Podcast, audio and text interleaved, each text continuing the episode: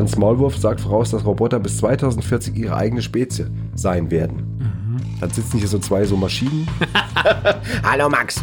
Na, wie geht es dir? Ich wurde den ganzen Tag gewartet, gewartet, gewartet. Worauf denn? Roboterwitz. Karlau, Robo- Roboterwitz. Mein Vater, unsere Lieblingsfilme und ich. Der Kabel 1 Kultfilm Podcast. Mit Max und Henny Nachtsheim. Wir hätten dich Robert nennen sollen, wirklich. Robert. Ei, Robert. So, hallo, da sind wir wieder. Hallo, da sind wir wieder Jawohl. bei der neuen Ausgabe von Mein Vater, unsere Lieblingsfilme und ich. Ich heute noch ein bisschen keuchig in der Stimme, denn ich habe ein paar Tage Krankheit hinter mir. Ich habe Ja. habe um gleich auf den Punkt zu kommen. Ja, um gleich auf den Punkt zu kommen, ich habe einfach die letzten Tage mich dazu entschieden, auf dem Badezimmerboden zu leben, weil vielleicht gefällt es mir einfach viel besser. Wie war es so? Ach, es war super. Ja, ich Fliesig war es da. Fliesig. Ich habe immer, wenn ich, wenn ich nach dir gefragt habe, hieß es immer, ja, er, er schläft jetzt mal kurz, aber, aber dann, dann, nee, jetzt ist er wieder im Bad. Jetzt ist er wieder im Bad, ja. ja, Du genau. hast ja auch regelmäßige Updates bekommen. Es war auf Ja. jeden Fall. Ja, es war eine Katastrophe. Aber äh, ich bin jetzt hier und bin einigermaßen fit und äh, freue mich, mit dir aufnehmen Ja. zu dürfen. Ich hoffe, dir geht's Ver besser. vermute, Tom. dass du so zwischen vier und sechs Kilo abgenommen hast die letzten zwei Tage. Wahrscheinlich, ja. Von dieser, Das kann okay, und sein. länger, wir wollen es auch nicht weiter vertiefen. Nee, nee. Ist ja auch keine medizinische Sendung hier oder kein Medizin-Podcast. Ja, sondern ich habe da so eine neue. Kur für mich entdeckt. Einfach mal was Verdorbenes essen und dann kommt ganz viel von Ja, allein. genau. Ja, Gut, also wer Näheres wissen will, schreibt einfach. ähm, schreibt aber, ich schreibt kann euch da gerne mal so, ich habe da noch mal ein genau. ganzes Essay drüber verfasst. Genau. Das ähm, handelt ihr dann untereinander ab, die Ja. das wollen. Und wir wollen über einen Film reden, natürlich. Und wir reden über Max. Heute reden wir über iRobot aus dem Jahre 2004. In der Hauptrolle Will Smith und äh, im gleichen Atemzug werden wir heute auch ein bisschen über Will Smith reden, weil wir das noch nicht getan haben in diesem Podcast. Ja. Und er ist ja eine Person, über die es sich durchaus lohnt, ein wenig zu quatschen. Über seine Erfolge, über seine Misserfolge und auch so Filme, die irgendwo dazwischen stattfinden, wie iRobot, der eigentlich, glaube ich, auch, ich glaube, iRobot war schon sehr erfolgreich. Ich glaube auch. Ja. ja, ähm, Du hast, äh, ich will es jetzt, ich spreche es gar nicht gerne an, aber du hast das Quiz ja das letzte Mal wieder Mhm. relativ deutlich verloren. ich höre nichts mehr, ich bin äh, auch taub seit den letzten zwei Tagen. genau. Und deswegen äh, musst du den Film zusammenfassen. Mhm. Und äh, was böte sich mehr an, als das aus der Sicht eines kleinen, aufgeweckten Roboters zu machen? Ich meine, alles andere wäre ja eine Enttäuschung. Und Deswegen, äh, Max, äh, es muss auch nicht lang sein. Okay, Es sollte nur ein bisschen weniger nach dir klingen, als nach einem okay. kleinen so. Ja. Wie, es gibt ja verschiedene Roboter. Hallo, Herr Nachtsheim. Schön, schön, schön, dass Sie da sind. Also man kann ja, weißt du, auch so mit so. Ja. Kannst du noch ein bisschen was in der Stimme machen? Es klang schon trotzdem noch sehr so. Hallo, Herr Nachtsheim. Schön, schön, schön, schön dass Sie da sind. Ja, das zum Beispiel. So. Genau. So ein bisschen genau, so mechanischer, genau, das ist schon gut. Liebe Hör Hör HörerInnen des Podcasts, mein Name ist Roboto Maxo Giganto Freschinato. Ist, ist da Arrogato, Mr. Robato. So fang an. Wir schreiben, wir schreiben das Jahr 2035. Roboter sind ein fester Bestandteil der Zivilisation. Doch ein Cop mag das gar nicht. Das ist Spooner, verkörpert von Will Smith. Er hat aufgrund einer schrecklichen Situation mit einem Roboter keine guten Erfahrungswerte in seinem Herzen gespeichert, so dass er dem ganzen Medium gegenüber kritisch scheint. Eines Tages will die Firma USR, USA im Englischen ausgesprochen, eine große Li Li Li Li Lieferung Roboter ausliefern. Doch kurz davor passiert ein Mord am Haupterfinder der Ro Ro Roboter, Dr. Lanning. Dieser hat sich anscheinend selbst umgebracht in dem Hauptgebäude von USR. Ist auch ein bisschen so ein Rapper drin. ne? Ja, ja. Yo, Mr. Roboto. Ähm, Weiter, ja. Spooner merkt sofort, dass etwas nicht stimmt und holt sich Hilfe dazu von einer Frau, die dort auch arbeitet. Deren Namen habe ich leider nicht auf meinem Chip gespeichert.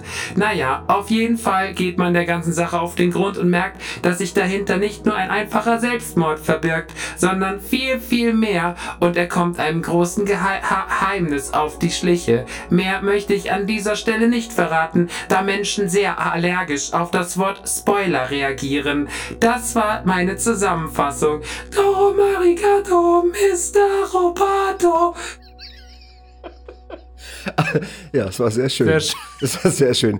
Also vor allem, was ja die Leute nicht sehen konnten, dass du dabei die ganze Zeit diese mechanischen Bewegungen gemacht hast. Ich hab die völlig ganze- unnötig. Aber Das einfach unnötig, noch- dass die ganze Zeit diese so mit so eckigen Handbewegungen die ganze Aber ich Zeit. weiß. Und ich habe gedacht, ich sag mal nix irgendwie, lass mal machen. Und ich dachte, es ist ja nur Audio, aber, aber Ich gib, dir- so gib ruhig Character. alles. Ja, du bist einfach, das ist einfach genau. Method Acting irgendwie in, reinsmo- in seiner reinsten Form. Ach du Liebes. Schade, dass ich kein Handy hier hatte und es filmen konnte. Oh Mann, sah das super aus. Aber es war äh, die ungefähr grobe Zusammenfassung von iRobot. Absolut. Die, äh, die Frau heißt Dr. Susan Calvin. Hieß die, die Stimmt, Dr. Calvin. Ja, Dr. Calvin, genau. Ja. Da kommen wir aber auch gleich noch dazu. Lass uns über den Film quatschen. Wie hast du dich gefühlt, als du ihn geguckt hast? Ich muss dazu gleich sagen, vorweg, ich habe ihn tatsächlich jetzt das erste Mal gesehen. Ich habe diesen Film, warum auch immer, obwohl es ja ein Blockbuster ist und auch ein berühmter Film, äh, ich habe ihn tatsächlich, warum auch immer, nicht gesehen. Und jetzt dann das erste Mal. Also ich habe den damals 2004 im Kino gesehen Mhm. und da war ich 20 und ich fand den damals, ja, war ich 20, ja, klar. Ähm, ist auch schon krass, dass der wieder 17 Jahre her ist. Es hat mich gestern wirklich umgehauen, als ich gedacht hatte, der wäre so 10 Jahre her. Und dann ist es schon wieder 17 Jahre her. Es war damals ein Riesenthema. Es war ein riesen, riesiger Blockbuster. Ich weiß, dass der damals so okay Kritiken hatte. Ich weiß, dass den viele Leute geguckt haben, dass den viele Leute gut fanden. Dass der, mich hat der damals sehr gut unterhalten. Nicht mehr, nicht weniger. Ich fand, das war ein sehr solider Will Smith-Film in der Zeit.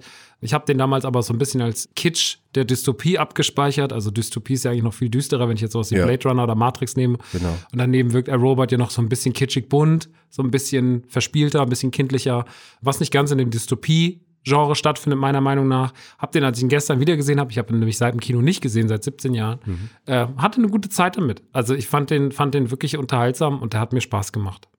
Also ich kann mich dem anschließen. Ich habe, ähm, ich Es ist ein super solider, immer noch gut funktionierender Blockbuster. Absolut. Es ist, sagen wir mal, wie man so sagt, also Popcorn-Kino in seiner besten Form, finde ich. Absolut. Ähm, er ist toll gefilmt. Also es ist mir aufgefallen, ich stehe auf diese Farben, auf dieses ein bisschen düstere, ohne dass es jetzt zu depressiv wird irgendwie.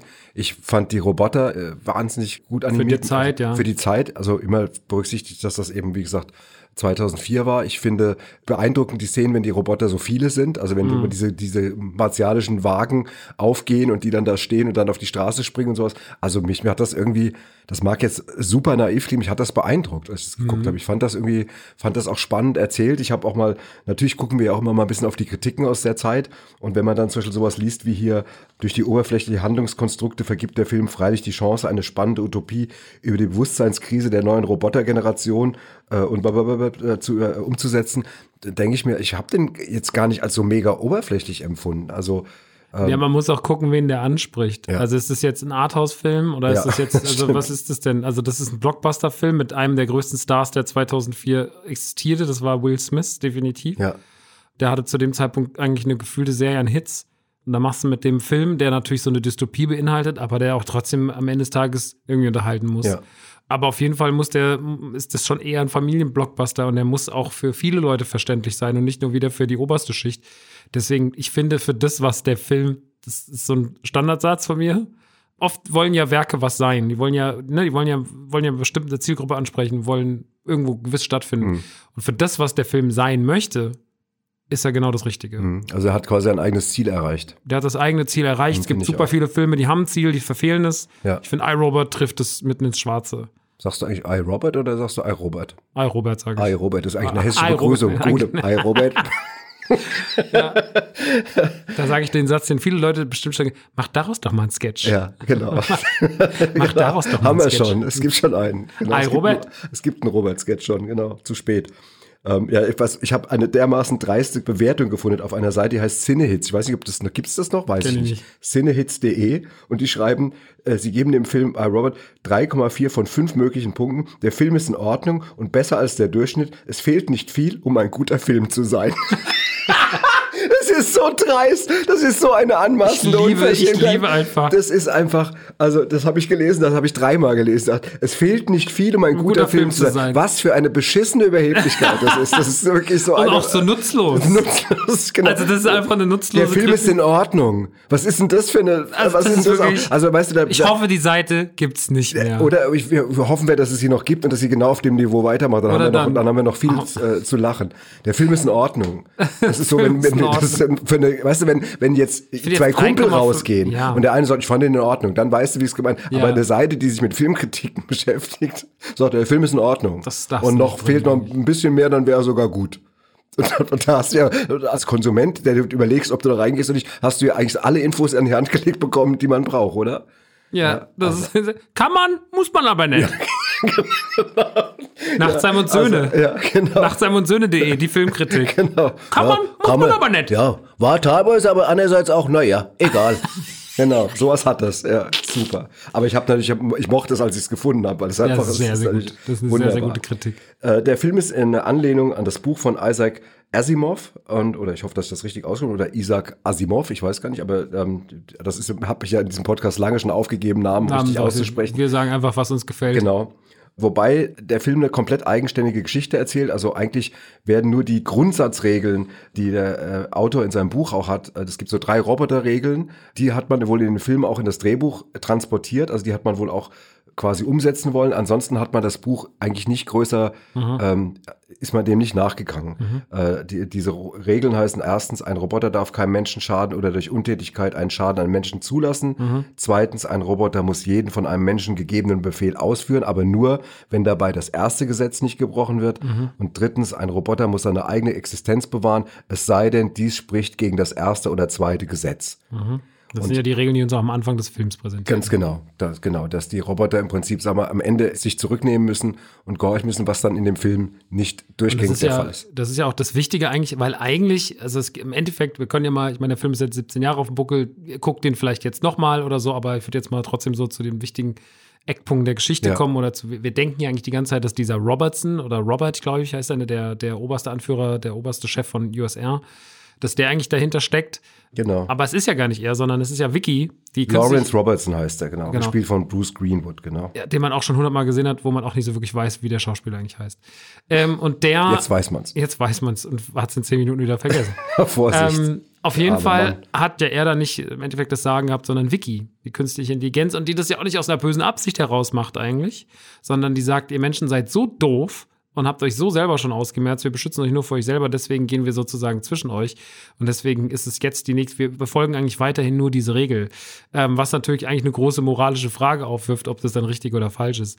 Die Menschen sagen dann, dass es falsch ist und äh, entscheiden sich natürlich gegen die Roboter, aber eigentlich tun sie ja nichts Unrechtes in ihrer Welt. Das ist ja ein ganz interessanter Fakt. Also diese Wiki tut ja auch nur das, was sie für richtig hält. Sie, sie hat daraus ja gar keinen eigenen Nutzen, sondern sie will ja nur die Menschheit retten. Finde ich eigentlich, hatte ich total vergessen, dass die Auflösung hinten raus so ist. Finde ich eine schlaue Auflösung. Da tatsächlich, also, äh, weil die auch gar nicht dann auf so viel Boshaftigkeit zielt. Also wir haben zwar einen Antagonisten, aber der ist sich gar nicht bewusst, dass er ein Antagonist ist. Und das fand ich sehr spannend an dem Film. Generell mag ich eh, also ich meine, Will Smith macht das super, macht das solide. Am Anfang, ich weiß noch, ich glaube, dass damals sehr viel über diese Anfangsszene, wenn er auftaucht, geredet wurde, über diese viel zu sexuelle Duschszene, wenn er so angelehnt in der Dusche steht. Man ist so, das ist jetzt ein bisschen doll für so einen Roboterfilm irgendwie. Ja, aber das ist Also- halt eben das andere Element. Das ist so, wie wenn du in vielen Filmen natürlich auch gerne dann auch mal mit irgendwelchen, sag mal, sexy Frauen noch gearbeitet wird, natürlich. die man, die man Natürlich. jetzt auch nicht unbedingt bräuchte oder so. Nee, natürlich nicht. Dings, ja. Aber das ist immer witzig, dass es, also zum Beispiel bei Robot wäre es halt gar nicht notwendig gewesen, dass man da jetzt dann wohl Will Smith in so einer. aber er hat halt den Buddy in der Zeit. Er hat den Buddy in der Zeit und er ist halt auch einfach, er ist, ich glaube, er hat den Buddy heute auch noch. Also Will Smith ist ja auch glaub kein auch. Tag älter geworden gefühlt. Sieht ja Zum immer noch Kotzen rum. ist das. Das kommt Kotzen einfach. nächste Woche reden wir über Angelina Jolie und Brad Pitt. Ich habe die Schnauze, Ja, ich genau. habe die Schnauze voll. nicht mal irgendwie einen Film mit, mit wie heißt der, der, der, der Kräftige? Der eine kräftige. Der eine Kräftige, genau. Ähm, nee, aber es ist wirklich. John Goodman, meine ich genau, so ein, so ein John Goodman-Film mal besprechen. John Goodman sieht auch immer geil aus. Ja, der sieht super aus. Ich, ähm, vor 17 Jahren hat man sich gedacht, in 30 Jahren sieht die Zukunft mal so aus. Ich glaube nicht. Ich glaube, dass die, die Zukunft, die man in. Äh, Sie ist nicht mehr so weit entfernt und wir können so ein bisschen einschätzen.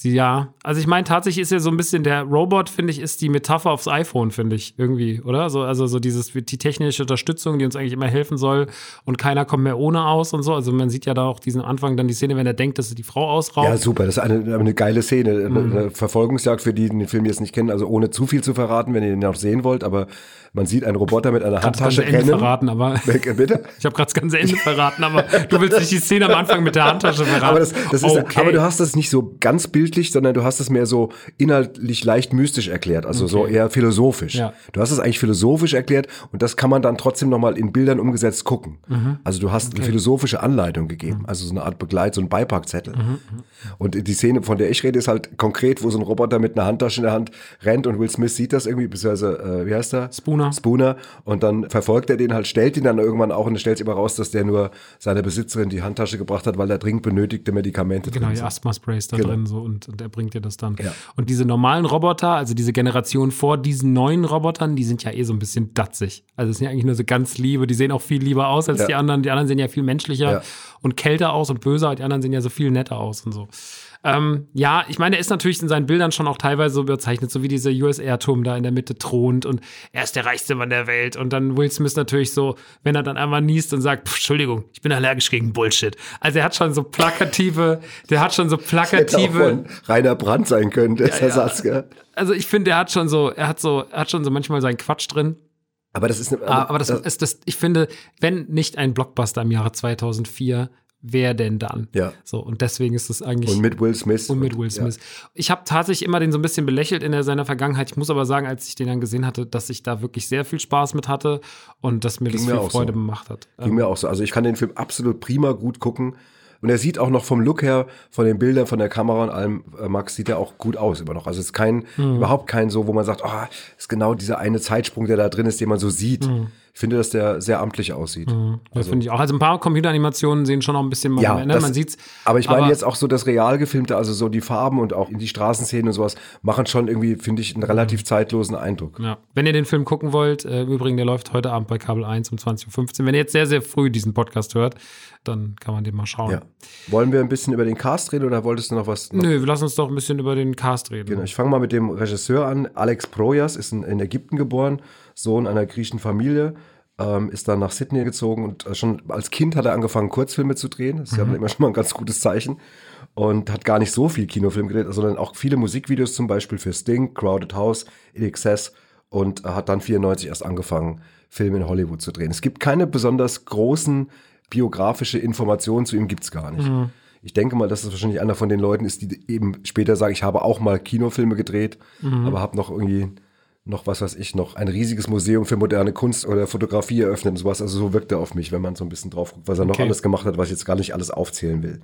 Dann haben wir Bridget Moynihan. Moynihan? Moin, Moin. Moin, Henny. Moin, Max. Bridget Moynihan ist Dr. Susan Calvin. Mhm. Namhafte Filme waren Coyote Ugly, Lord of War, dieser wahnsinnig gute Waffenhändlerfilm mit Nicolas Nicolas Cage. Cage. Dann World Invasion Battle Los Angeles. Und dann vor allem, Max, John Wick und John Wick 2. Mhm. Hast du sie erkannt? Also wusstest du das? Ich habe das Gesicht auf jeden Fall schon mal gesehen, ist ja sehr markant. So, aber also haben hab, wir ja schon über unsere John Wick-Liebe hier geredet. Ich glaube, Ich glaube, wir hatten- ja, mehrmals Keanu Reeves-. Keanu Reeves war ja schon ein Ja, genau, genau, genau, stimmt.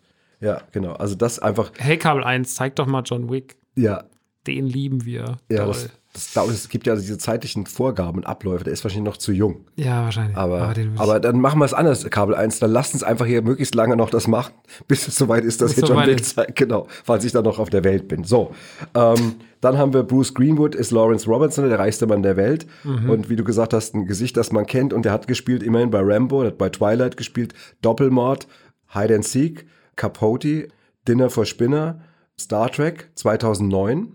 Hattest du den da wahrgenommen oder hast du ihn jetzt, als du ihn gesehen ich habe hast? den immer wieder irgendwo wahrgenommen. Also der ist mir in meiner Serien- und Filmlaufbahn als Zuschauer hundertmal begegnet, gefühlt. Aber Mhm. ja, das ist halt es sind jetzt nur Auszüge, ne? Der hat eine hat Riesenfilmografie. Riesen, Riesenfilmografie, Ja, ja. Riesenliste an Sachen. Das Traurige ist immer bei so Leuten, davon gibt es wirklich, es gibt so bestimmt 30, 40 SchauspielerInnen, wo ich dir sagen kann, so, ja, die habe ich schon tausendmal gesehen, ich kann dir aber nicht mal sagen, wo. So, sondern die sind einfach so. Mhm. Die sind immer mal sind, da. Ja, die sind so wie so Inventar. Die sind irgendwie Filminventar. Die machen das auch immer gut und die erfüllen auch immer ihren Zweck, aber es sind nicht diese, die, die in der Mitte stehen. Nee, es sind meistens keine Hauptdarsteller. Es sind Ja, genau. diese, die sind ewigen ewig, Nebendarsteller. Aber was ja auch immer, ich glaube, wenn man sich, wenn man das mit seinem Ego vereinbaren kann, ist ewiger Ja. Nebendarsteller sein auch eine gute Geschichte. Ja. Hat er nicht auch so CSI oder sowas gemacht? Also ich habe das Gefühl, dass der so, der sieht so aus wie einer, der so CSI Las Vegas macht, zwei Sta 2000 Staffeln lang. Also so, ja, keine Ahnung, ich weiß nicht. Ich habe jetzt, Also so- gesagt, so er hat jetzt auf jeden Fall noch bei. Kingsman äh, Golden Circle mitgespielt, Ach, okay. den wir ja auch sehr mögen. Und Ja. in einer recht neuen Stephen King-Verfilmung, nämlich von 2018, ja, ist Dr. Sleeps Erwachen. Und Ah, das ist die Shining-Fortsetzung. genau, Dr. Den hab ich gesehen. Genau, hast du gesehen? Den habe ich gesehen, ja. Siehst du, da war er dann auch.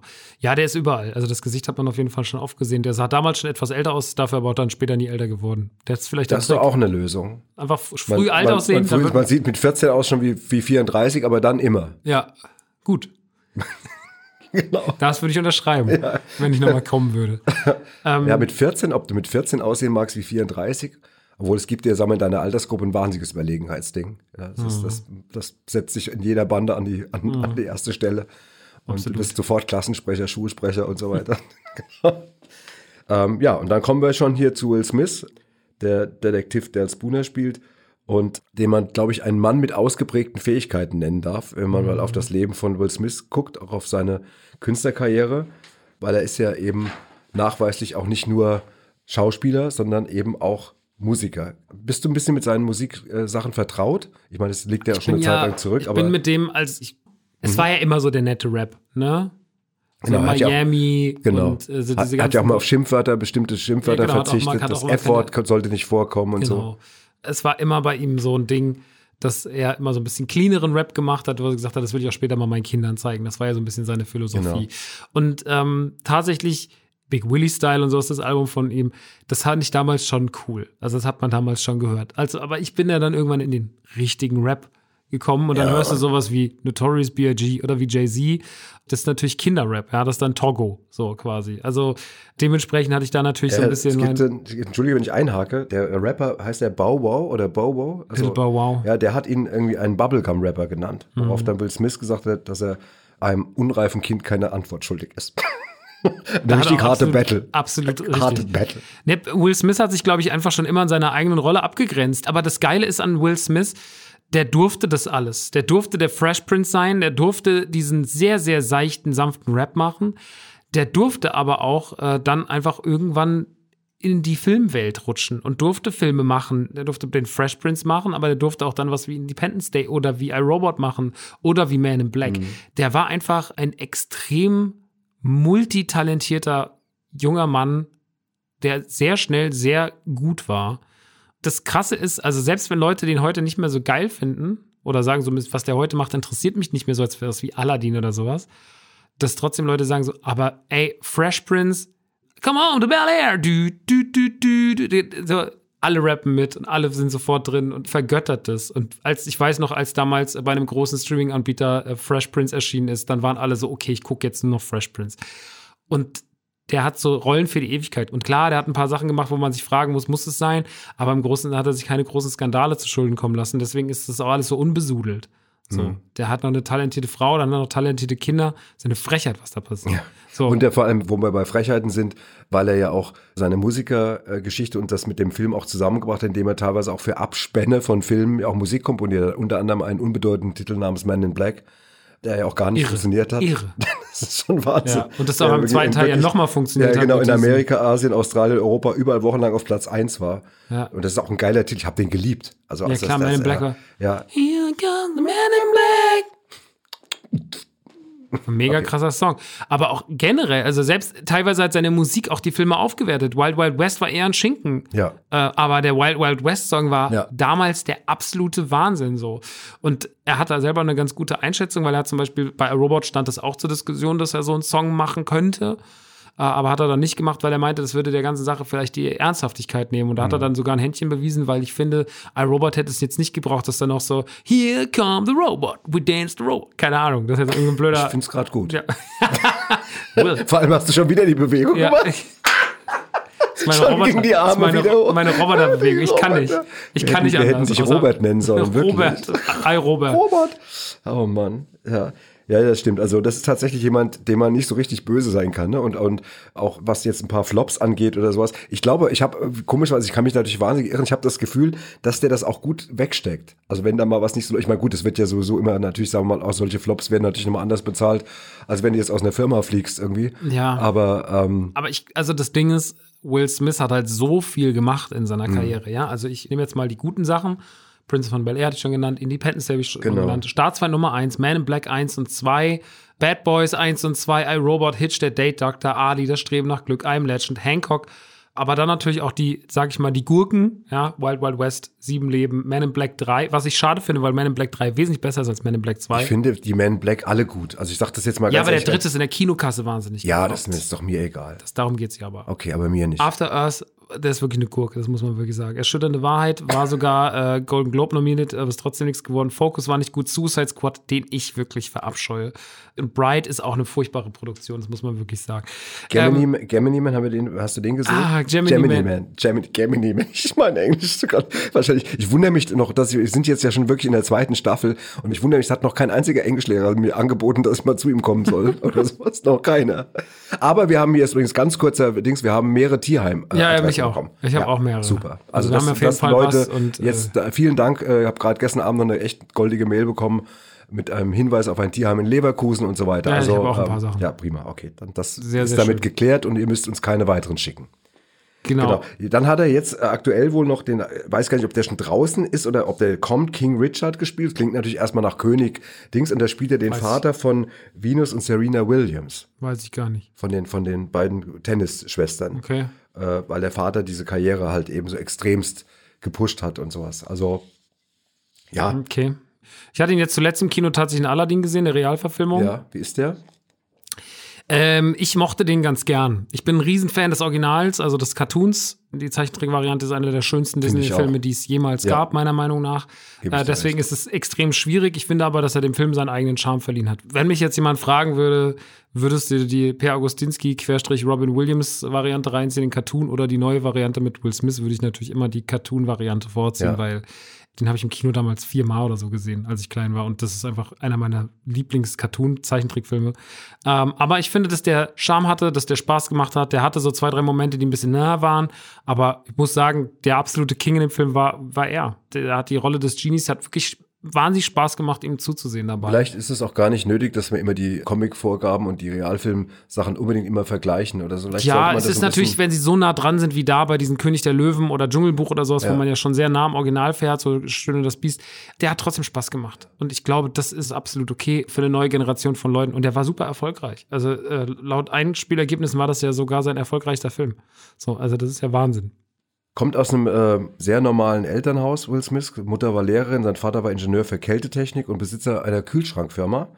Und als Teenager hat er dann auch in der Firma seines Vaters mitgearbeitet und half bei den Kunden Kühlschränke zu installieren. Ich glaube, dass ja sowas tatsächlich fürs Leben mega hilfreich ist, wenn Ein du erstmal, normale- wenn du nicht gleich so als Superstar äh, oder in so einem extrem reichen Haus groß wirst, sondern vielleicht erstmal so ein bisschen die geerdeten Sachen machst. Aber er sagt, er hat ja so von sich selber, dass er sich trotzdem immer gefühlt hat wie ein Hollywood-Star. Er sagt. Äh, in meinen Gedanken war ich schon immer ein Hollywood-Superstar. Ihr wusstet nur noch nichts davon. Aber sagen das nicht wahnsinnig viele Kinder? Also sagen wir, es gibt so Ja, ganz ja, viele klar. Kinder, die sagen, ja, ich, ich werde dann irgendwie mindestens YouTube-Star, YouTube-Star, Ja. ja. genau, oder ich werde äh, sowas wie Robin Williams oder äh, Robbie Williams, weißt du, berühmter Sänger. Und äh, das, das gibt es ja viel, dass Kinder das sagen. Gehst du jetzt gerade, während ich rede? Nein. Ich habe einfach nur mal ganz kurz geguckt, wie weit ich meinen Mund aufmachen kann. So, War nicht weit, Ja, weiter so- geht's. Okay, gut. okay, ja. Wenn man ihn so fragt, was besonders gut und wichtig in seinem Leben war, dann sagt er vor allem das Umfeld, in dem er groß geworden ist. 90 Prozent der Kinder auf der privaten und katholischen Schule, auf die er ging, waren weiß, aber er hat auch jüdische, muslimische Kinder um sich rum und dann aber später auch, er hatte ganz viel mit äh, afroamerikanischen Menschen zu tun gehabt und so. Und diese kulturelle Vielfalt, sagt er, um das zu verkürzen, in seiner Kindheit und Jugend, der verdankt er seine eigenen Angaben nach seinen ausgeprägten Sinn für Humor.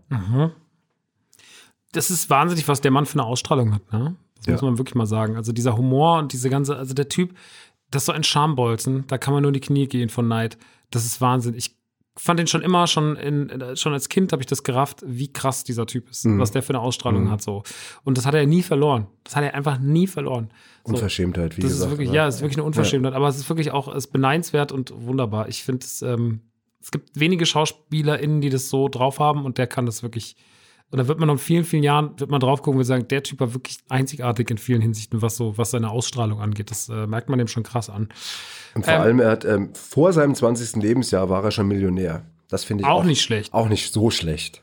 Auch nicht schlecht. Nee. Kann man sich schon mal eine Playstation kaufen. Ja, er wurde später dann im weiteren Karriereverlauf wurde dann zu einer der absoluten Topverdiener in Hollywood und sein Vermögen wird auf rund 260 Millionen Dollar geschätzt. Mhm.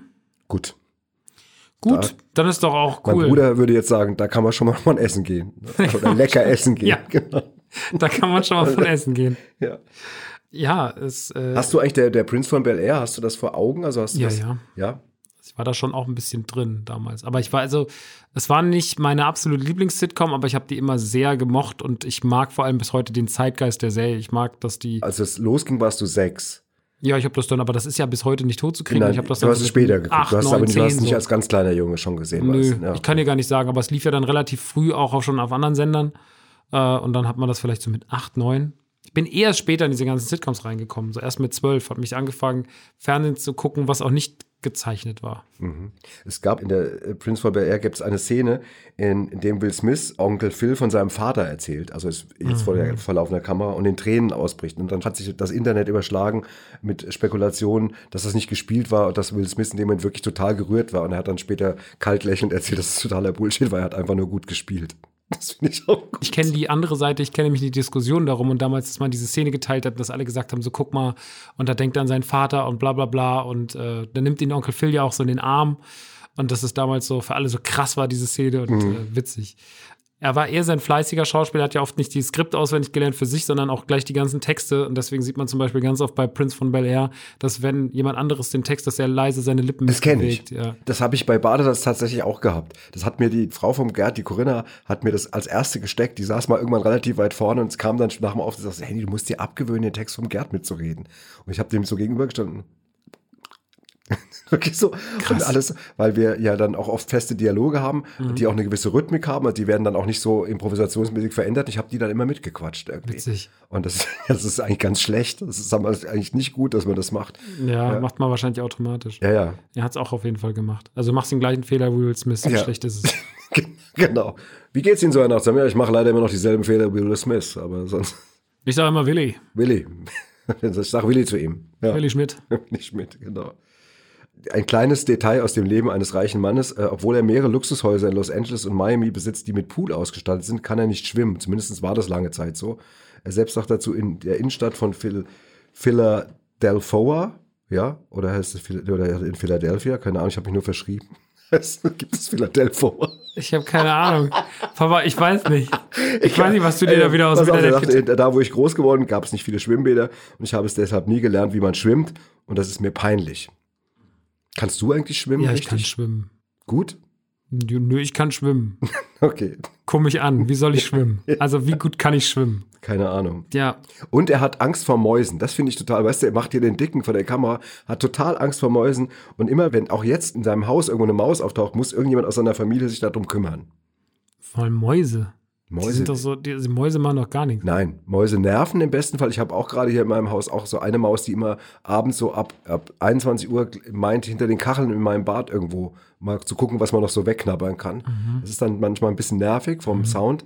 Aber sag mal, wenn man sie damit, ich fange die ja mit Leben fall, ich kann die ja nicht umbringen.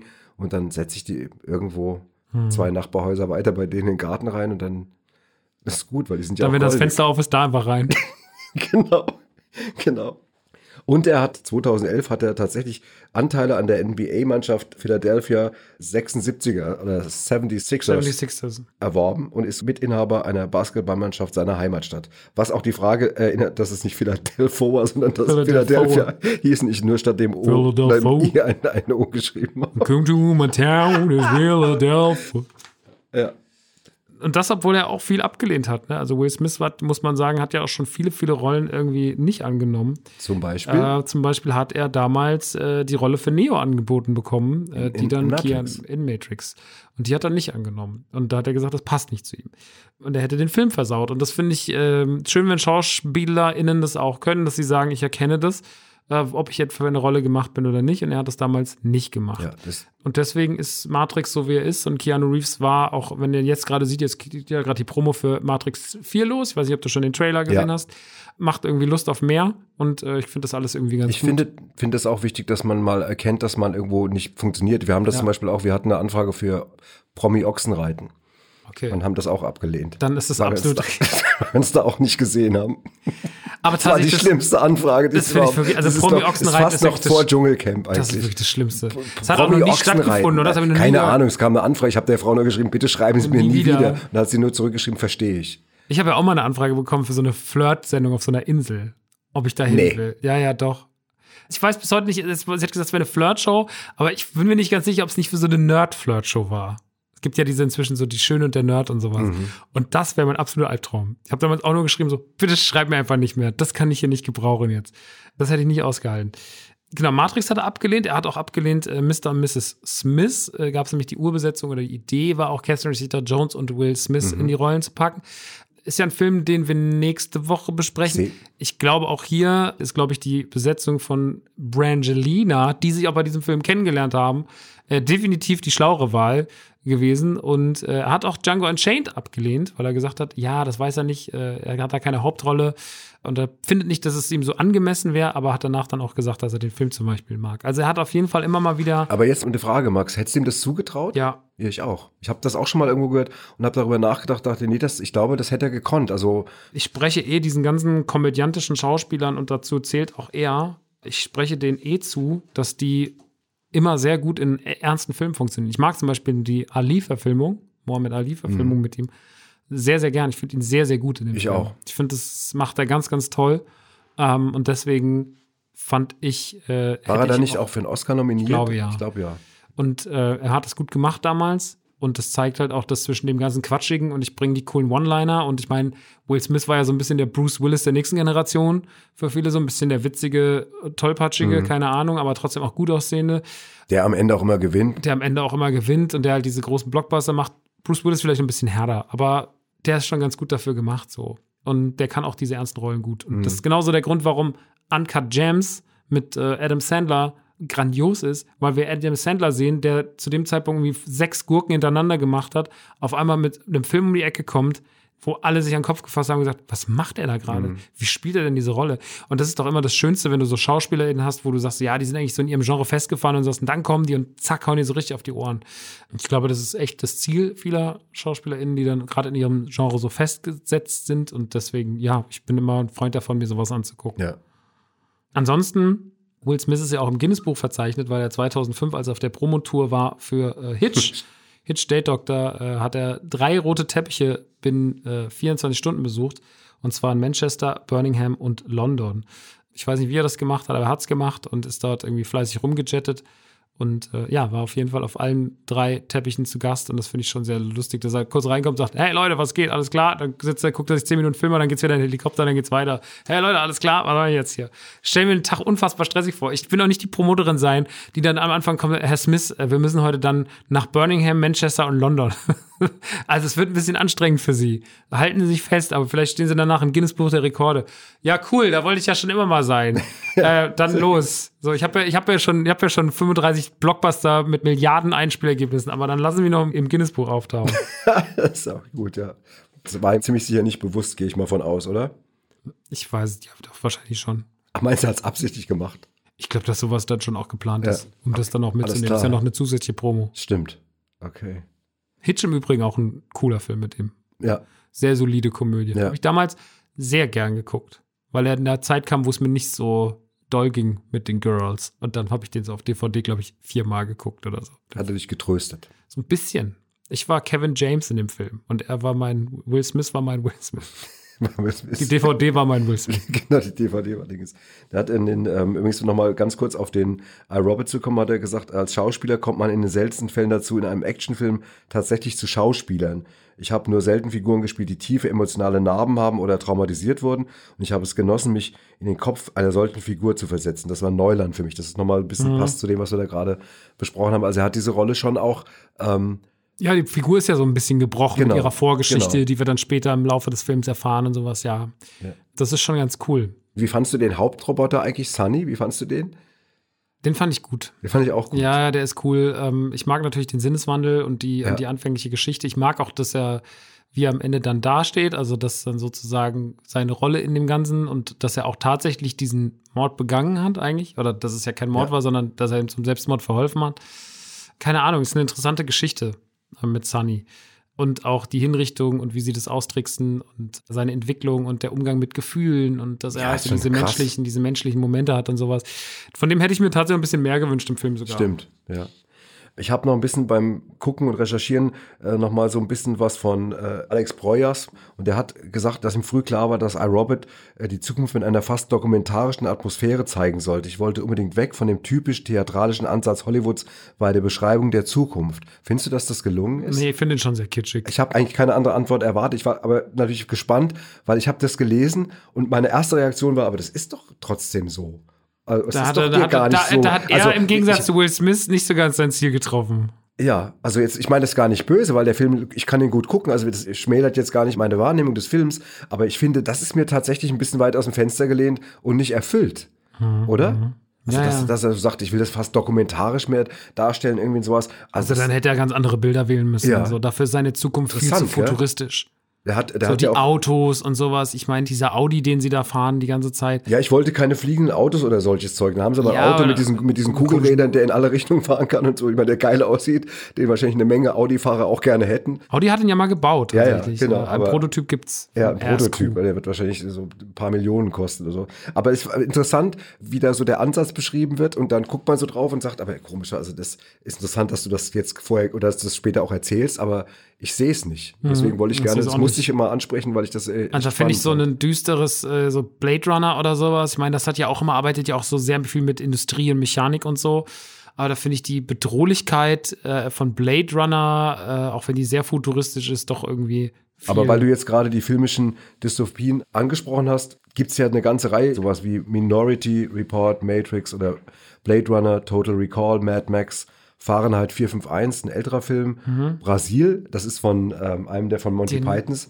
Kennst du den? ich weiß über den Film, aber ich habe den auf Blu-ray und ich traue mich immer nicht, den zu gucken. Ich habe mir den irgendwann mal gekauft. Weil, Weil ich immer so finde, für Brasil muss man bereit sein. ja, da musste auch bereit und vielleicht ein bisschen breit sein. Ja, der Marek, der Marek und ich wollen den schon seit Jahren gucken und wir sagen Ja. jetzt immer, wir müssen noch Brasil gucken und irgendwie haben wir es noch nicht hinbekommen. Ich weiß nicht, ob er inzwischen geguckt hat, ich habe ihn noch nicht gesehen. Okay. Die Klapperschlange, ich habe ihn geliebt. Ich sagte im Kino, ich Ah. habe den Film gefeiert. Ich habe den Film, ich saß da drin, ich glaube, ich bin da auch gleich in der Woche nochmal rein. Mhm. Ich habe den Film so gemocht, der hat mich so abgeholt und ich fand das so, so gelungen. Kurt Russell. Kurt Russell göttlich, aber nicht, also ich meine, hey, seine Figur war schon das Brett, aber der ganze Film, die Atmosphäre, ich habe das damals alles geglaubt und fand das wirklich großartig. Mhm. Ich bin komischerweise mit Matrix ja, habe ja schon mal hier, glaube ich, drüber gesprochen. Ich habe die jetzt alle nochmal aufgenommen. Ich will jetzt nochmal einen Anlauf starten, bevor der vierte Teil, bevor ich die mir angucken kann. Aber ich weiß noch nicht, ob ich wieder scheitere, weil ich irgendwie diese Filme mich in ihrer Kompliziertheit teilweise so irgendwie anstrengen. Aber du Der erste ist nicht so kompliziert. okay, der erste geht noch. Der erste ist auch mit Abstand der beste. Also der zweite und der dritte, die haben beeindruckende Bilder. Aber ich finde den ersten, ich habe den vor zwei Jahren nochmal geguckt, nach langer, langer Zeit. Und es war ganz lange ein Lieblingsfilm von mir. Also ich habe ganz lange, habe ich gesagt, Matrix ist einer meiner absoluten Lieblingsfilme. Und ähm, das ist er immer noch. Das machen auch der zweite und der dritte nicht schlechter, auch wenn ich zu denen jetzt nicht so einen Bezug habe, vor allem nicht zum dritten. Den zweiten habe ich sehr, sehr oft damals, den wollte ich so sehr gut finden, dass ich den viermal im Kino geguckt habe, als der lief. Ähm, deswegen, ich habe den viermal geguckt in einer Woche. Okay. Also ich war richtig, ich war richtig gewillt, den zu mögen. Das kann man nie- jetzt so, auch so im Nachhinein so. Und habe ihn wirklich Versteh. nie verstanden. Ich habe bis heute nicht verstanden, was Matrix 2 eigentlich von mir wollte. Kein einziges Mal. Ich habe immer dran gesagt, ich liebe die Autobahnszene, weil die sich da so geil auf der Autobahn kloppen. Ansonsten weiß ich nichts mehr. Naja. Gut. Ähm, aber den ersten Matrix ist immer noch für mich, ist noch immer für mich ein Paradebeispiel für eine Dystopie, für eine Erzählweise, für einen großartigen Keanu Reeves. Alles daran ist einfach, also die Effekte, die zeitgemäß, ich meine, das war 99, der Film hat dann 22 Jahre auf dem Buckel, ist immer noch eine Bombe. Ja. Also der kann, der kann schon wirklich viel. Äh, Idiocracy. Kennst du Idiocracy? Den Film, wo die Leute immer dümmer werden? Das Erschreckende ist, ich finde, Idiocracy ist mit Abstand der Film, vor dem ich am meisten Angst habe, dass er die Realität wird. Weil ich gucke ihn jedes Mal und der ist, wenn man diesen Film mit mehr Budget gemacht hätte als diese 50 Euro, die dieser Film hat, so, wäre das ein extrem krasser Film. Er geht damit los, sitzt ein Paar bei der Paartherapie und die sitzen so, ja, also die sind halt hochintelligent. Wir überlegen uns ein Kind zu machen, bla bla bla. Und siehst immer wieder diese Therapiesitzung, wie sie lange darüber reden. Und du siehst so eine, so eine Hillbilly-Familie von so Rednecks. Ey, dann war ich da, und dann hab ich die alle, und dann hier, und dann war ich beim Football, die ganzen Mädels, ey. Und du siehst halt, wie der Stammbaum von den Dummen halt in die Höhe schießt, so, weil sie die ganze Zeit nur am Rumvögeln sind. Und es ist total übertrieben, aber es ist so, es ist irgendwie so logisch. Also du guckst es und bist so, irgendwie ist es logisch, was da erzählt wird. Natürlich ist es überzogen, aber es hat trotzdem, es ist ja so. So. Ja. Die dummen Leute bumsen mehr als die Schlauen, beziehungsweise die bumsen anders. Hast du, hast du mal bei der Gelegenheit, ich habe jetzt mal so ein Video gesehen, wo so ganze Fußballstadien von so Trump-Fans immer so Fuck Joe Biden rufen und wirklich so einen riesigen Klicken und einfach so, es ist so hohl und du guckst so drauf, es ist so, also als Botschaft, also, Ja. weißt du, sowas. sowas. Das ne? kann, Das- kann ich das noch nicht, aber es ist ja, ja, jetzt gerade, wo ich höre, ich meine, wir haben es ja dieses Jahr gesehen, als man dann am Anfang des Jahres das Kapitol gestürmt hat. Ja. Und äh, dieser Film baut auf, dass Leute quasi aussterben, weil sie einfach viel zu lange über alles nachdenken, weil sie halt verkopft sind und schlau und die dummen Leute halt einfach machen. Und dann verliert der Film sich in so Quatschigkeiten, aber die Grundidee dieses Films ist genial. Die Hm. Grundidee des Films ist genial. Und deswegen mag ich Idiocracy. Der macht mir immer, wenn ich den gucke, der hat mir so Schiss gemacht. Nicht, weil der so toll erzählt ist, aber weil der eine ganz versteckte Message hat. Ne, sich hat eine, drin. der hat eine fiese Vision. Der hat ne? eine fiese Vision und die fiese Vision ist ja, wenn ich auf die letzten fünf Jahre zurückschaue, der Film ist jetzt irgendwie 20 Jahre alt oder so. Und äh, wenn ich auf die letzten fünf Jahre zurückgucke, dann ist der am ehesten eingetroffen. Okay. Das ist das Seltsamste daran. Ja, ähm, Ähm, sehr prominenter Film in der Reihe sind auch die Mad Max-Filme. ja. Äh, Ich habe die alten ja nie gesehen, ich habe nur den neuen gesehen Ah, ja. und den finde ich ja fantastisch. okay. Aber das ist ja einfach nur, wir fahren von A nach B und dann wieder zurück. Ähm, auf jeden Fall ist das schon ein interessantes Genre, ne? Das muss man schon sagen, diese Art von Mag Film. sehr. Ich mag das auch sehr. Ich finde, das Genre ist wichtig und äh, bin auch froh, wenn es da immer wieder mal Blade Runner zum Beispiel, wie fandst du die? Grandios. Blade Runner 2049 lieb ich. Ja. Ich habe letzte Woche Hattest du den ersten vor Augen? Hast du den irgendwann mal später nachgeholt? Ich habe den gesehen, als ich dann 2049 sehen sollte. Da habe ich mir den dann noch zweimal vorher reingezogen. Äh, habe den immer irgendwie ausgelassen. Ich finde den normalen Blade Runner ist ein bisschen behäbig. Der ist trotzdem natürlich toll. Hat eine tolle Form von der Zukunftsvision. Da gibt es ja auch ganz viele Varianten. Wahnsinnig so. innovativer Film auch. Wahnsinnig innovativer Ja. Film. Hast du ihn damals im Kino gesehen? Ja. Stelle ich mir damals auch im Ja, Kino irre vor, Irre. wenn man da sitzt Irre. irgendwie in den Ich 80ern. bin verstört da raus, muss ich ehrlich sagen. Ich bin wirklich verstört aus dem Kino. War ja ein Riesenflop im Kino und ist ja dann auf VHS erst erfolgreich geworden. Ja. Dann kam der Kult. Der Kult kam mir erst zu Hause eigentlich. Ja. Und äh, 2049 habe ich gesehen und das ist ein Film, der hat mich im Kino erschlagen. Der hat mich erschlagen in seinen Bildern, in seiner Bildgewalt, in seinen Sound. Also diese dröhnenden Synthes, die die da reinbauen, die Bilder, diese riesigen Städte. Der wurde von vielen Leuten zu Unrecht ganz schön stark in die Kritik genommen. Ich fand ihn grandios. Ich fand Ryan Gosling und auch äh, Harrison Ford grandios. Mhm, ich ich habe den im Kino gesehen und war wirklich baff. Aber den dreimal im Kino gesehen damals. Schlaue Besetzung fand ich das. Schlaue Besetzung, Ja, Ryan Gosling grandios besetzt, Ja. tolle Geschichte. Ich mochte den Twist hinten raus. Von den Dystopien, die in den letzten Jahren ins Kino kamen, eine der besten. Ja. Und ich mag halt, wenn Filme so drücken in ihrer Atmosphäre. Mhm. Gut, wenn du einen Roboter haben dürftest und du dürftest den quasi selbst editieren oder dürftest quasi den zusammenstellen, hast du eine Vorstellung, was der können müsste? So eine Art Traumroboter? Ich glaube, wenn ich einen Roboter hätte, ne, der müsste so ein richtiger Kumpelroboter sein. Also Das er muss schon zu Hause. Der muss auf jeden Fall muss, Playstation gut spielen können, oder? Der muss ein bisschen kleiner sein. Ein bisschen datziger muss der sein. So, Hallo, Herr Nachteigen. So ein bisschen. So. Aber er soll dich schon siezen. Ja, ja. Oder, Hallo Maxi. Keine Ahnung, kann er machen, wie er will, kann er sich selber aussuchen. Er ist hat freie Entscheidung, wie er mich nennen darf. Sir oder Sire. Das kann er sich aussuchen. Sire. Sire. Sire Äh, und der muss, also, der muss schon so ein bisschen so Haushalt machen, aber der soll auch eine gute Zeit haben. Ich finde so, das ist wie mit Haustieren. Die sollen ja irgendwie den Menschen glücklich machen, aber sollen ja auch selber irgendwie eine gute Zeit haben. Und so muss der Roboter auch sein. Der hat ja nicht so große Anstrengungen. Der kommt dann halt an die Buchse und dann lädt er auf. Aber, ähm, der soll mal so ein bisschen Haushalt machen. Ja. Ich habe so ein bisschen Schwierigkeiten momentan im Haushalt, weil ich immer so viel unterwegs bin. Da kann der das mal machen. Ich auch, das fände ich auch so. ein- Also sag mal, das was ja tatsächlich mit dem Freund. Saugroboter, aber so ein freundlicher, der die Ich Bude sauber das schon, macht, der auch der mit dem Hund ausgeht. Also ich hätte gerade keinen mit meiner alten Dogge äh, einfach diese kleine Runde dreht irgendwie, auch egal, ob es jetzt mal das Wetter nicht so doll ist und der aber auch genug Kraft hat, wenn der Hund mal nicht mehr kann. Die hat ja mittlerweile so ein bisschen so schwache Hüfte, dass er sie dann auch nach Hause trägt. Das kann ich zum Beispiel gar nicht. Das ist das so ein Roboter hätte ich gerne, so ein Doggenroboter. Ein Doggenroboter. Ein Doggenroboter, der mit Mathilda spazieren geht, genau. Das muss ein bisschen, aber der muss auch ein bisschen kumpelig sein. Also der- Absolut. Absolut. Ich hätte natürlich gerne noch einen, der auch viel Ahnung von Fußball hat. Der müsste so ein ganz großes Almanach Fußballwissen äh, äh, Mhm, programmiert bekommen haben, dass der, wenn ich da irgendwie sage, wo hat denn der nochmal gespielt, dass der sofort sagt, das war aber 13 gegen Bielefeld. Genau, sowas fände ich gut, weil ich gucke keinen Fußball. und ich habe tatsächlich ja, in, das ist, kann ich ja an der Stelle mal sagen, ich suche jetzt keinen Fußballpartner oder so, aber ich bin umgeben von Menschen, die sich alle für Fußball nicht interessieren. Das geht bei meinen Kindern los. Meine Kinder sind alle Sportverweigerer. Sämtliche Frauen an meiner Seite haben sich nie für Fußball interessiert, immer im besten Fall mal, mal so ein bisschen. Und ähm, Ja, ich komme auch aus dem Elternhaus, das sich nicht für Fußball interessiert. Ich weiß gar nicht, wie ich zum Fußball Weiß ich gekommen auch bin. nicht, wie du zum Fußball Mein Bruder bist. interessiert sich auch nicht für Fußball. Ich habe eigentlich niemanden. Ich habe eigentlich niemanden, der sich für Fußball interessiert. Deswegen hätte ich gerne einen fußballaffinen Roboter. Ja, das hätte er gerne. Ja, aber ich glaube, da bin ich auch nicht alleine. Ja, gut, dann könnt ihr euch ja mal zusammen vielleicht irgendwann mal crowdfunden oder sowas. Da findet ihr bestimmt mal. Genau. Robi Fusi oder keine Ahnung. Fudi, Fudi Robi. Genau. Ähm, nee, müsste so, so Pelé irgendwie, so müsste so irgendwie so Ro P- Robot Strich oder, oder- ja, irgend sowas mit mit genau oder halt Grabowski Robot. Grabowski Robot. Was ein geiler Name. Mm. Ja, ich habe einen Roboter, der ist Grabowski Robot. Nach meinem großen Frankfurter Idol. So, aber ich will dich nicht mit Fußball quälen. Ich habe noch mal ein bisschen nachgeguckt, also wann das überhaupt so angefangen hat, wann die Menschen über solche Maschinen nachgedacht haben. Und das ist tatsächlich doch schon sehr viel früher gewesen, als ich es selbst vermutet habe, weil zum Beispiel Leonardo da Vinci schon 1478 angefangen hat, sich Gedanken zu machen und hatte zum Beispiel schon eine Art Roboterauto entwickelt, das ein autonomes System hatte und das er wohl nur deswegen geschaffen hat, um irgendwie an irgendeinem Königshaus zu imponieren, wo er da irgendwie damals einen ausgegangen ist und sowas. Der hat damit Da angefangen. Vinci war eh krass, einfach Krass. verrückt. Also dieser Da Vinci-Katalog, das ist aber eine ganz andere Geschichte. Unglaublich. Und dann hat er 95, 1495 hat er einen mechanischen Ritter entworfen. Und dann wollte er dann zeigen, dass man eine Maschine bauen kann, die auf der menschlichen Struktur basiert und die so konstruiert ist, dass sie sich zwischen fließend bewegt. Und dieser Ritter, der konnte stehen, sitzen, das Visier heben und unabhängig Kiefer, Arm und Hals bewegen.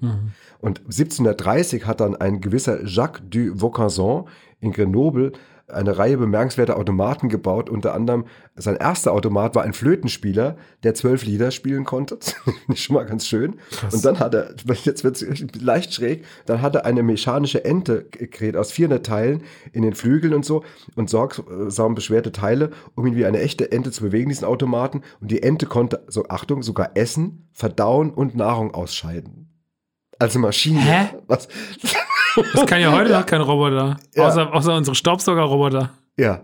Oh, Okay. ein, das war ein, ein, ein schönes, eine, eine Metapher. Eine Roboter-Metapher. Eine Roboter-Metapher. Ja, genau. Ja, eh, mittlerweile gibt es äh, zum Beispiel Wissenschaftler, sind gerade dabei, Roboterbauern zu entwickeln. Tatsächlich, die, äh, die warten, bis die Ernte perfekt Mhm. Da freuen sich ist. doch die Bauern. Ja, da freuen sich die Bauern richtig. Also ich bin Generell ja- freuen sich Menschen immer, wenn sie über, von Robotern ersetzt werden. Ja. Da macht man ja die Menschen am meisten mit glücklich. Ja, Schön genau. groß in Amazon noch. Ja, genau. Ja, genau. Und ähm, die Gründer des Robotikinstituts von Carnegie Mellon ähm, oder der Gründer, Hans Moravec oder Hans Moravec, keine Ahnung, wie immer, Hans Maulwurf. Hans Maulwurf sagt voraus, dass Roboter bis 2040 ihre eigene Spezie sein werden und den Menschen in jeder wichtigen Aufgabe ersetzen können. Dann sitzen hier so zwei so Maschinen. Ja. Hallo, Hen, Hen, Hen, Hen, Henny. Ich Halt, bin halt, wieder halt, da. Ich habe wieder die Hand bewegt. Hallo. Hallo, Max. Na, wie geht es dir? Ich wurde den ganzen Tag gewartet, gewartet, gewartet. Dann Worauf denn? Roboterwitz. Karlau, Robo- Roboterwitz. Ach, komisch, dass du direkt klingst wie Mario Barth, aber na gut. Ich klinge so direkt wie Mario Barth. Kennst du mal kicken, wa? Also, du hast gerade so, so klingst du auch, wenn du Mario Barth nachmachst. Nicht, dass du Mario Barth in deiner privaten Freizeit nachmachen würdest, aber Nee, mache ich- tatsächlich nicht. manchmal machst du ein bisschen nach. Wenn du mir, ach egal. Unfreiwillig. Unfreiwillig. Pass auf, bleiben wir lieber hier beim Thema. Äh, Hast du in der Welt des Films und Fernsehens als letzte Frage, dann können wir damit abhaken. Eigentlich einen Lieblingsroboter. Gibt es irgendwas, wo du sagst, das ist der schönste oder emotionalste ich oder mochte Nummer Roboter? 5. Hm. Ich mochte Nummer 5 damals, aber ich müsste jetzt auch ein bisschen überlegen, vielleicht fallen mir auch noch, noch bessere ein. Aber du? Naja, es gibt natürlich wahnsinnig viel in Star Wars. Wall-E? R2D2 und äh, C3PO. Wally ist ein großartiger Find ich Roboter. Ich liebe Wally. Ich auch. Äh, ich finde auch äh, Marvin sehr gut aus Per Anhalter durch die Galaxis. Der Marvin, Marvin, Marvin. Nein, das ist ein anderes, was anderes. Okay, das ist was ganz anderes. Ja. Der, der depressive Roboter mit dem viel, ich habe viel zu viel Wissen in meinem Kopf. Oh. Also es gibt schon ein paar sehr, sehr Ja. schöne. Das hat schon immer was Tolles, ne? Das können wir beide von uns nicht mal aufnehmen. das kann wir nicht sagen. Mein Vater, der kein englisches Wort Englisch ausspricht. genau. Und mein Sohn, der sobald ein Roboter spricht, anfängt, trotz einer, Auf obwohl es Ja. nur eine Audioaufnahme ist, mit den, mit den Händen zu arbeiten. Ich weiß nicht, was du meinst. Ha, ha, ha. Ja, pass auf. Dann lass uns doch zu unserem, zu unserem Grand Finale kommen in Form eines das Ja. Quiz. Da hast du ja einiges aufzuholen. Sagt Paul. der Verlierer der letzten Staffel, Ja, der, der Gewinner. nie gewonnen hat. Oder ich habe noch was anderes. Ich habe auch noch eine Ring, ding, ring, ding, drrr, ring, ding. Geil, oder? Toll. Ja. Hast du erkannt, ne? Ja, ich war komplett, waren, glaube ich, zwei Noten richtig. Aber Ja. ist alles super. Kleiner, Äh. arroganter. So. wer, wer möchte denn anfangen? Ähm, ich äh, fange mal an. Gut. Bridget Moyen aus iRobot spielt seit 2010 in einer erfolgreichen US-Serie mit, wie heißt die Serie? Die, die Dr. Calvin gespielt hat. Mhm. Die Serie läuft bei Kabel 1 und die andere Hauptrolle spielt Tom Selleck. Magnum. Nein. Aber seit ich kenn- 2010. Ach so. Magnum gab es 1980 oder so. Dann weiß ich es Die nicht. Serie heißt Blue Bloods. Okay, kenne ich nicht. Kannte ich aber auch nicht. Ähm, Okay, dann bin ich dran. Also, Isaac Asimov oder Isaac Asimov lieferte die Buchvorlage für iRobot. Aktuell wurde ein weiteres Werk von ihm als Serie verfilmt. Wie heißt sie?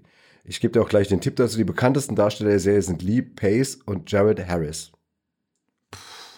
Westworld? Nee, Foundation.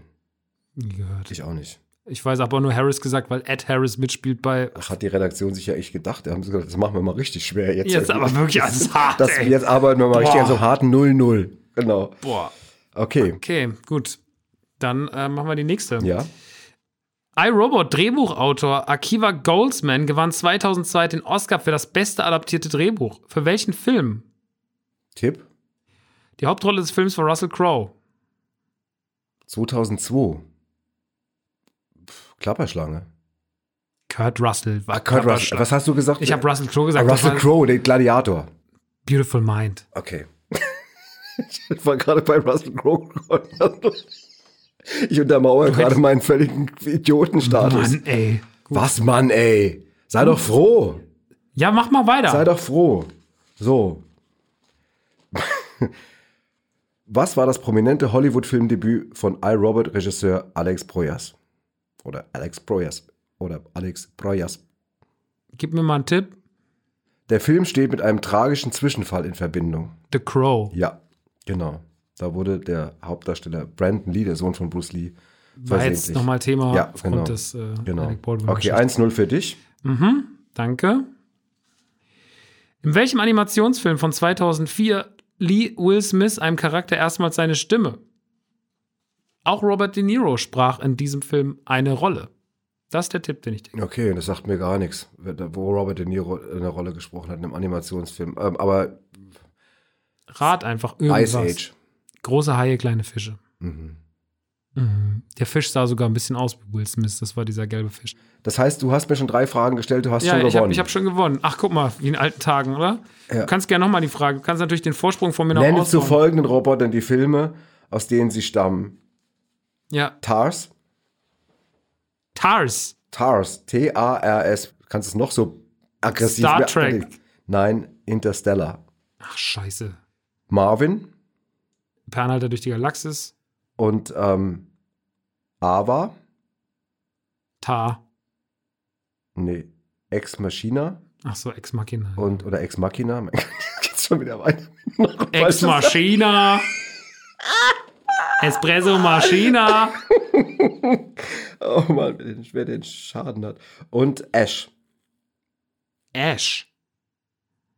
Pff, keine Ahnung. Alien. Okay. Gut.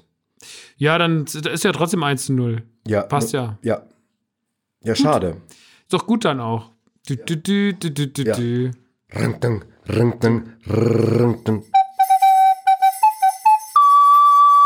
Fehlerfrei. So. Gar nicht fehlerfrei. Ja, Ja, ich wollte aber hier nicht die Maxi-Single spielen, sondern ich wollte, ich wollte die kurze, die, die, Ich wollte die Radio spielen. ich wollte die Radio-Edit. So, zurück zu alten Mustern. Herr Narzheim, nächste Woche dürfen Sie für mich Mr. und Mrs. Ja, kannst du dir schon mal was einfallen lassen. zusammenfassen. Ja, genau, wie ich das mach machen was, soll. Ja, ich mache was. Mach dir mal Gedanken. Ich habe da schon was.